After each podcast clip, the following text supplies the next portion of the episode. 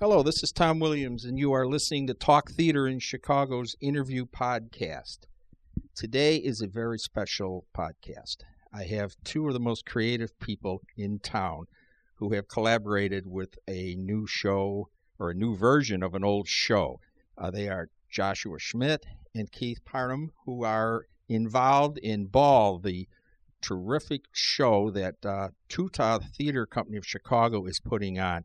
It's a Bertolt Brecht show from one of his original early plays. Is that It's correct? The very first play. It's the very first play he did, right? 1918, 1919. Wow, wow.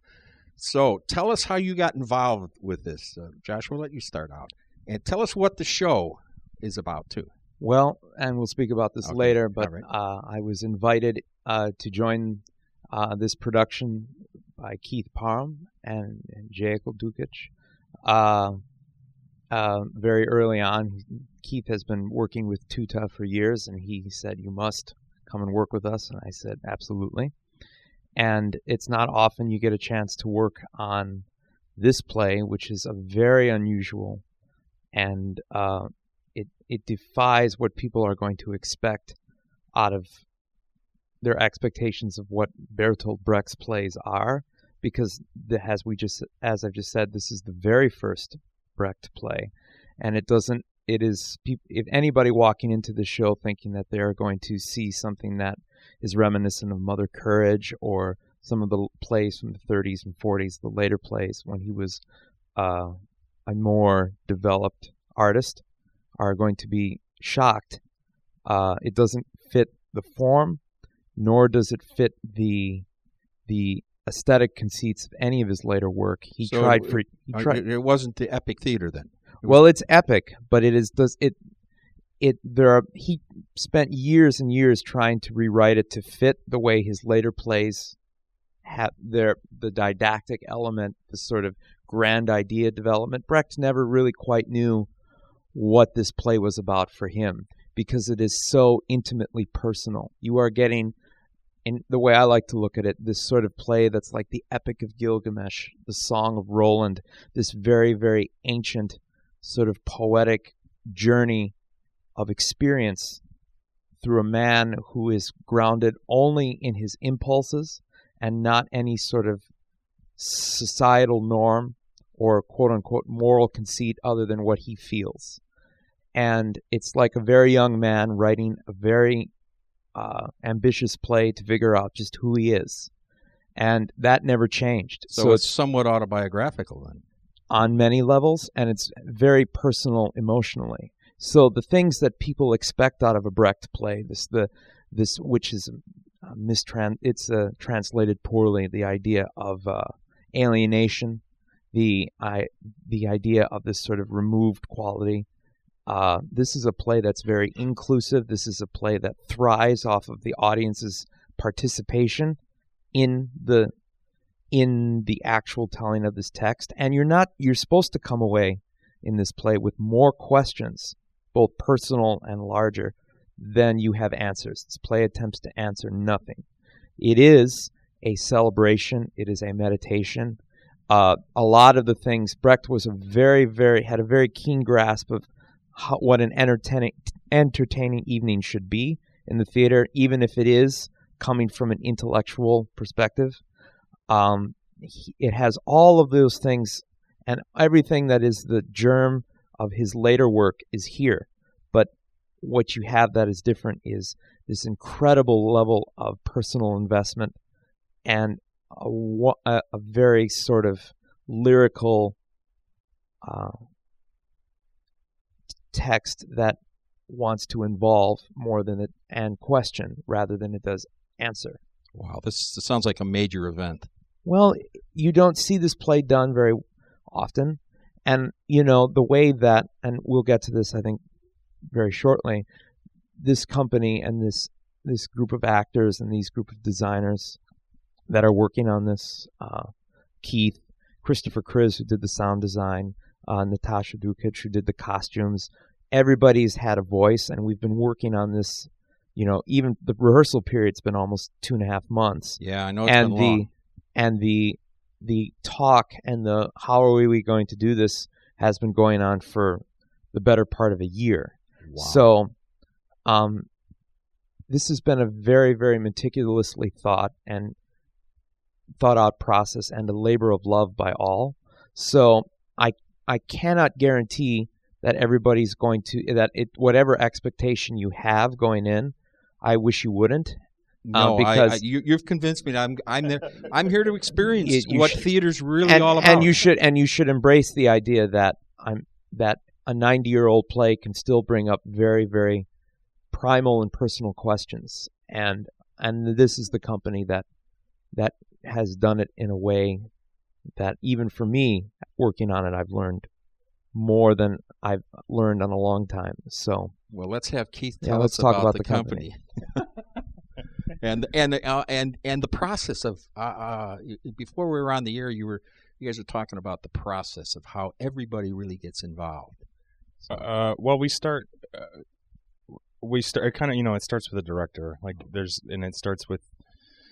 Mean, if we're talking about from a design perspective, acting perspective, everything else, like it all starts. It really starts with your director and Okay. and their idea of what theater is and how theater can be and what theater should be and what they want to do. And with Jaco, the uh, our entire process starts with Jaco, and he doesn't bring an ego into the room. He doesn't bring insecurity into the room. oh and- wait a minute, a director doesn't bring an ego in. Wow, he, I mean, he has there's he has an ego, but it's not. I, I'm trying to be funny. Yeah, yeah. yeah. it's not. Compa- it's there's no. That room is completely open. Everybody's ideas are accepted and embraced, and even if they're challenging ideas, even if they're challenging him, if they're challenging, as a lighting designer, I can speak to an actor about a note. An actor can speak to me about a lighting cue. Like we, it's a completely embracive environment. That's not normally done, is it? It's not normally done, and and and people who first work with us actually kind of freak out a little bit about it. They're like, "What is going on in this room?" And it's but it's because we, uh, it's more like family than it is work. It's more like life. I said that to you earlier Yeah. before we were on. It's more like life than it is like work.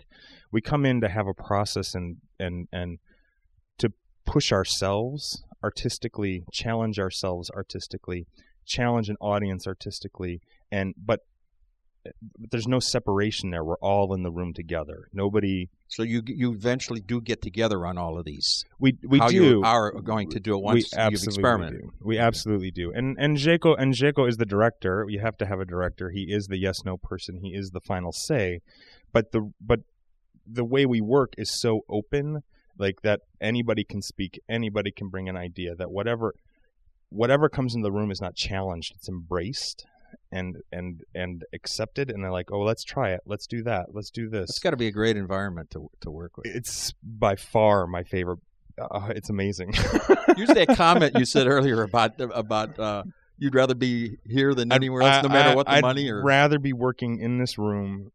I'd rather be working in this room with Jaco than than anywhere else that I've ever worked. Like I, he, it's so free, it's so open and full of love and full of challenge and so personally rewarding. Like and I and I, I mean, I had said to you, it's like I don't. I I personally don't take money from the company. I only put money into the company because it's not about that for me. It's about the survival of this idea no matter where we're doing it. I don't care if we're not lighting a show. I mean, and as a lighting designer, like I would still be here. I would still be in rehearsal. I would still be in questioning Jaco and pushing him, and he'd be pushing me, and we'd see what we were getting. It's it's it's truly like nothing else. Wow. So Joshua, I could see that where you were you would embrace getting involved in this, right? This this pro this it's got to be kind of scary though in a way, isn't it? it's not scary at all. Um, it is a very unique environment. It is not. I think if you went and talked to any of the artists in town, the you know all, all of the great artists that have ever come from this community or emerged for to larger careers have their home base small storefront or small company theater in town Yeah. where they have a chance to cut their teeth on a lot of different areas of production, whether it be they act, but they also hang lights, or they they help with the box office, or you help you learn a lot about just how things get produced, and you have a chance to really figure out who you, who you are, what you want to do, um, and you don't have necessarily the burden of having to fit in with an, a larger company uh, and the another company's aesthetics. Not saying that any of that is bad, because Keith and I work all over the country, Sure do. and You worked a few big time and places. and and you know and you know there are there are other directors that we work at that while they might not be exactly the same they can't be because they don't it's it, we are in a company that is comes out of a different set of experiences but other people do work similarly other people do work in a loose confederation of people that is sort You're of their work you- you family David Cromer is one of them. well david cromer's one keith works with joanna settle Mhm. um, but the uh, there are there are a number. I mean, there's actually a quite a large number, and a lot of people. I think when they come to work, regardless of whether you're working in this industry or you're working in um, a small business or you're working with any kind of, you want to feel like you're working that it's not grunt work and that it's part of a larger, better purpose. I don't think that's just theater. Um, but the fact that we can go out and have ex- uh, work experiences and uh, experiences with different artistic organizations and bring what we learn in this in our in our home field into those larger places and bring what we learned from the larger institutions back home is extremely valuable. And and then i mean and that's what makes it all work. And also the more that we continue to not to work in larger places but don't forget this, where we come from it only makes this better and it makes the city a lot more don't vibrant you guys testimony to that with with uh, adding machine and, and some of the great successes you guys have had. Sure. Shows you well both Keith, worked on that have moved up. Keith and I met on Adding Machine and uh, we figured out pretty quickly that we were going to like working with each other uh, and that was a very much very much of a, a family process in which there was not one person on that show who was not uh, working for the this thing that was greater than the sum of any of its parts. Uh, and then we've continued our association with a number of productions, uh, both at Writers Theater uh, and in New York. Uh, Minister's Wife was one of them, and we continue to, whenever we can, to get a chance to work together, whether I'm just sound designing or something that I've written. Um, and now we have a chance. Now I have had the opportunity to come and work here, which is wonderful. Well, tell us how the the process in this show worked uh, with, with uh, creating the music. You didn't do the, the sound design for this. No, Christopher Kriz Okay. uh, did the sound design for it. Um, and in the script, there is we are talking about a man who is completely in touch with his natural impulses and his and also in touch with the idea that there is a that everybody has the same end game, which is mortality. And Brecht writes in the script an awful lot of indications of natural sound, and they refer to natural phenomena like wind blowing through trees, or rain, or running water. And Christopher has designed a fantastic array of sounds that just seem to emerge from the void that that get us in touch with the natural phenomenon. The music in this play, um, Brecht writes. I mean, in some ways, the plays, as if poetry is music, which it is, the play is one epic song. But Brecht, at times, gives us very specific indications that this particular piece of text is a song, and they're all very sort of encapsulated moments of emotion shared by the performers and the audience. I heard the word hymn being used in The very the very first thing you do when you open any translation of this play is you see this very very long poem called Hymn of Baal the Great. And it's very interesting that the word hymn is used because in some ways this is this is as this is as if it's some sort of quasi religious or celebratory service of a very natural man uh, man at its com- most common base denominator for all the good and bad that that is, that, that is. And that is the story that he's exploring, and he's not exploring it in terms of pure plot. He's exploring it in terms of pure experience. And the cumulative weight of any of us as human beings, when we go from our very early childhood years to being in our early adulthood, and as we go through time, being time the greatest destructive force there is, um, we learn things and we experience things, and experience and wisdom change how we behave. Uh, and you have two choices. You can continue to be this impulsive person and which opens you up to a world of hurt or you can conform so that you don't get hurt and and Brecht shows us very much the first. And I think that's why it's so personal. So the music the music comes f- from those moments that cannot be expressed in in prose or even lyrical expressive text or poetry. They are expressed in that sort of ambiguous world of song. Well, I heard the only thing I've heard because I'm seeing the show tonight was the clip of music you have on uh, on the, the, the, the website. which is a piece called the evening sky which um Beautiful, really really haunting. it's very haunting. The text for that the only little blurb of text for that show for that particular song is um the evening sky grows dark as pitch with drink or often fiery red.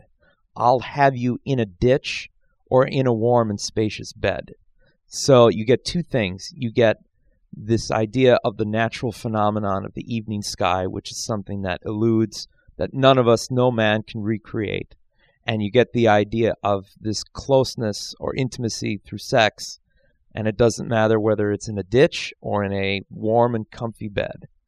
And this is how he lives. This is this is the early part of the play and this is how he experiences his life. So Keith, as the lighting person, and I Yeah. know I, I'm, I'm not trying to break this down because it, I know it's in the creative process it's impossible, but obviously your lighting is influenced by the music. Oh, hugely. Is you is and back and forth. hugely. Yeah. Hugely. Well, I mean, okay, so uh, uh, like I said, our, our earlier, our process is a little bit different than kind of what is the uh, stereotypically speaking norm that we that we're working in. Yeah, region like a regional theater mindset. It's it's different. Where it's it's collaborative and it's open, and we don't walk into the rehearsal process really with any with a lot of set ideas. Like normally. Jaco kind of has an idea, kind of what he's seeing staging wise, where he sees some exits, kind of like a little bit about a little bit of a general idea about space. Because this is a small space you're in, right? This is a, very small Intimate, space, yeah. and uh, on this, it, with the idea was, it, you know, it needs to feel abandoned. It needs to feel empty. And he he kept showing us photos of like abandoned asylums or hospitals, and he's like, he wanted a big space that felt like it had life in it, but that had been left to molder. Okay, so once he gives you the concept, Uh-huh. then you do you have to hear the the music then Well, so what? before so, you light? I'm trying so- to get an idea. Well, so what's okay? So the way I, I'm going to speak for you for a sec. So Josh, so Josh, Josh sent us music, and, and he had always said to me, he's like, I'm sending this music, and I'm not going to be at the beginning of rehearsal. I'm going to send this music. We're going to get the cast up and working with it. We're going to uh, uh, we're going to get them to know what's going on, and then they're going to generate it without me in the room and be able to change it and be free to do what they need to do with it. And Jaco's going to be able to be free to change whatever he needs to change. boy, that's confidence on your part and, uh, in Yeah. showing a, a real team spirit. I Yeah. mean, but it, it, it's meant to generate results okay. you will not feel that this music is imposed upon the show and you don't feel that it's just something that the actors have to do they have if it's not in the show unless they felt motivated that they had to that it came from them and that way Mm-hmm. it generates some i don't solve problems i don't feel like i'm just putting something on there for the sake of that it's in the script. But that's kind of a unique style of yours to to do that, right? There's not a lot of writers uh, from ones I've talked to that will, you know, once they do the songs, they're but they're, if uh, you know, I mean, they're going to sit there and defend them. look, I, I've done a lot of stuff where I notate down to the nth degree what is supposed to be going on. This show formally can't take that, and neither can the process. So that's it. If you want a certain net result, if that's the goal, because that's what's best for the play, you have to put in motion a working environment to generate the correct result. This was the only way. Uh, the music is very fado inspired. Fado is the Portuguese. Uh, I mean, if there's anything that you can compare it to, fado is to Portugal what the blues is to America. Okay. And it, the word means fate in Portuguese. And there's a very specific performance environment that fado happens in when it's performed, in which we're s- sort of surrounded in darkness with a single light, and the person singing shares an emotion. The audience cannot make any sound, and the the emotion eventually becomes shared eh, to the point where the audience hums a part of the song that they just heard, even if it's not their the exact thing. Has that been happening in the previews? Well, it's not necessarily. We're not. That's fado. That's how it's performed. okay. I was inspired by it when I it got to experience it when I was recently in Portugal, um, and then I came back and says, "Well, I think if we're talking about bringing the emotion to the audience, this is where we should start." And it just so happened that most everything that's in indicated as a song in the text phrases very similar to how fado phrases. Wow. So that was the starting point. And Okay. but, but what you have there, because not only are we running it through the filter of Ian Westerfer, who plays Baal, and this terrific cast who are all very musical, uh, and the music director Wayne Parham.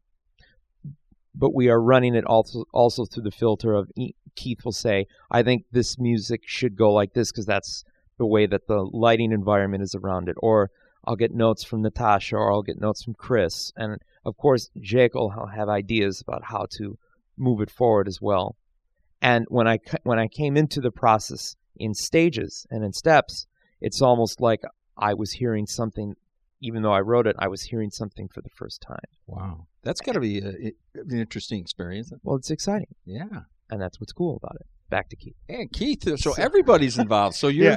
So you're kind of you're uh, influencing the music too. Yeah, it's so so that's so this is where we started. We started with this Wow. play that is dense and difficult to read, and we started with why no one With- does it. Yeah. with with initial music and and and we go in and Jaco had a couple of ideas and then we walk into a room and we bring actors in and on this show we did several days of just book reading the script and and we had gotten to the point where it's like okay we had a shape of the set and and then Jaco just starts rehearsing and and from there comes the majority of decisions I mean, he said two things early to me that inspired me for lighting ideas, and one was the abandoned space, which gives me certain lighting ideas of sun coming through windows and holes and stuff like that.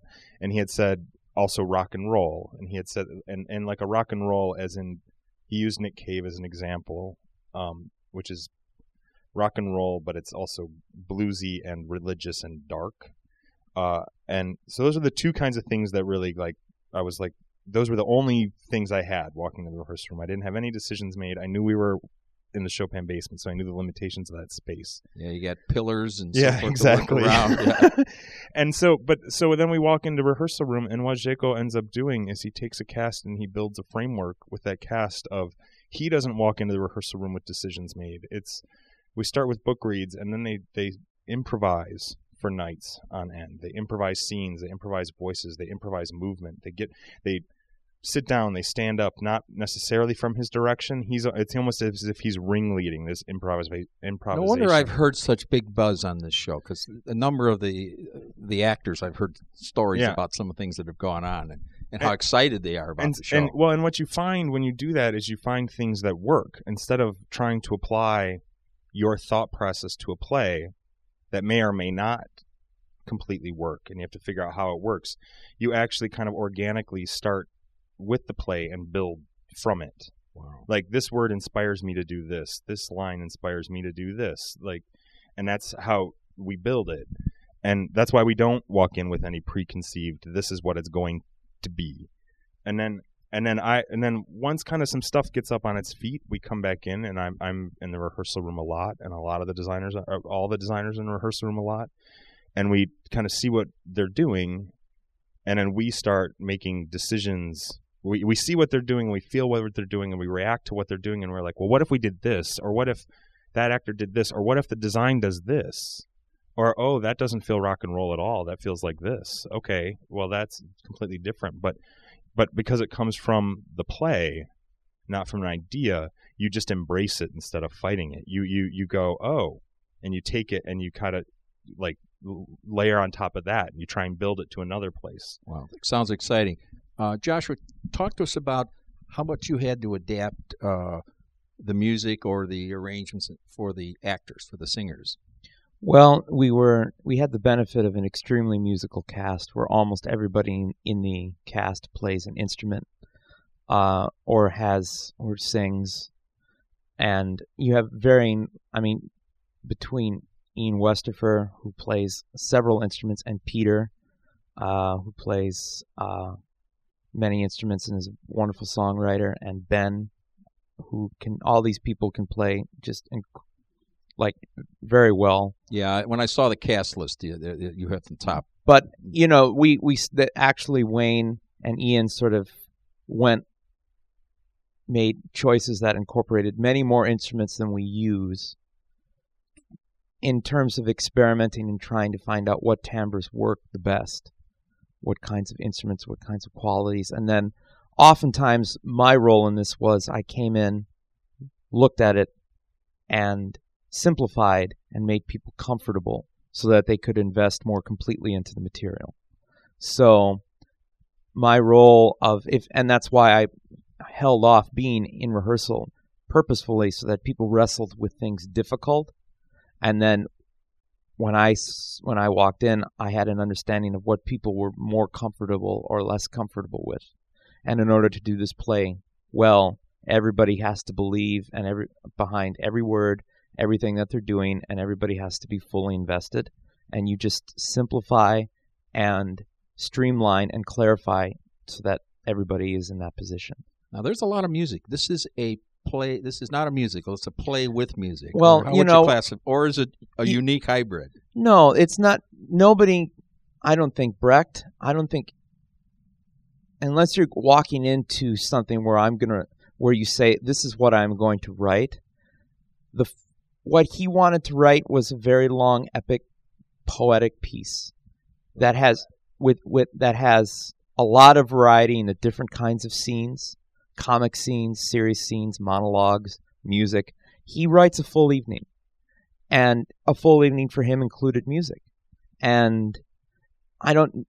He's this is play like I said comes from late teens, 1918, 1919 the definitions of what, what the American musical theater or even European musical theater, opera, it was operettas. Vaudeville. It was pretty much operettas. Uh, well, it was all sorts of things were going on. You can't the there is no one way if you are actually in tune with the full history of how anything in the theater develops formally to nail anything to the wall as one thing or another. We can only in in the rearview mirror sort of say well, this piece represents the pinnacle of this kind of form. Okay. So, as you, as one moves forward and pushes boundaries, you're bound to create something that is inclusive of anything that you've experienced. So you think you've broken new ground in this? I'm I'm saying Brecht did. Brecht did, okay. and Brecht broke new ground in a way that for the rest of his life he never quite figured out exactly what this play meant. Nor could he make it fit the rest of the canon. So it, and I think that's a very important thing, and it's something that we try to understand. What was he after? And we have to be faithful to that before, first, and only in the clarifying of what he was trying to reach at, can we actually do something that's very interesting. Or otherwise, we're just sort of we're we're not doing the play. We have to we come out of it with as many questions as an audience member would, and that's what's cool. Yeah, and and how rare that is. Real rare. Yeah, I mean, I just can't wait to to see the show, and I think you've given you guys have given a, a a great teaser to the audience. They have to see this play. Absolutely. A little commercial for it. It's at uh, Chopin Theater. Okay. Uh, what days you running? We're running Thursday through Saturday at seven thirty, and Sunday at um, at three. Three. Okay. Uh, and we're running. We open tonight, Yeah, it w- and Thursday, May twentieth. May twentieth, right? And we're scheduled to run until June twentieth. Well, let's hope this just show uh, gets legs. You guys, you guys know what that's about. Yes, but that but what we want is that we we hope that people come and experience this play, and that's and before we even think about this, we're just trying to get it. We're trying to do the bet. We're trying to get it done. Okay. So so, but yes, um, folks, it, it's it. You can tell the creative process at work. This is uh, this interview is, is uh, in the afternoon of the opening night, and I and I can hear a little bit of nervousness, no, we're not Uh, nervous, but you know, I I think anticipation. we we just I think this is one of those plays where you just keep working on it in one fashion or another. Okay. Well, I just can't wait to see it, and and uh, we went a little long on it, but that was great because you guys had a lot to say. But I have a final question for you guys. Tell us a couple of the shows that you are most proud of that, that you've been involved. You guys have had a terrific run over the last few years. I'm proud of a lot of them. Okay.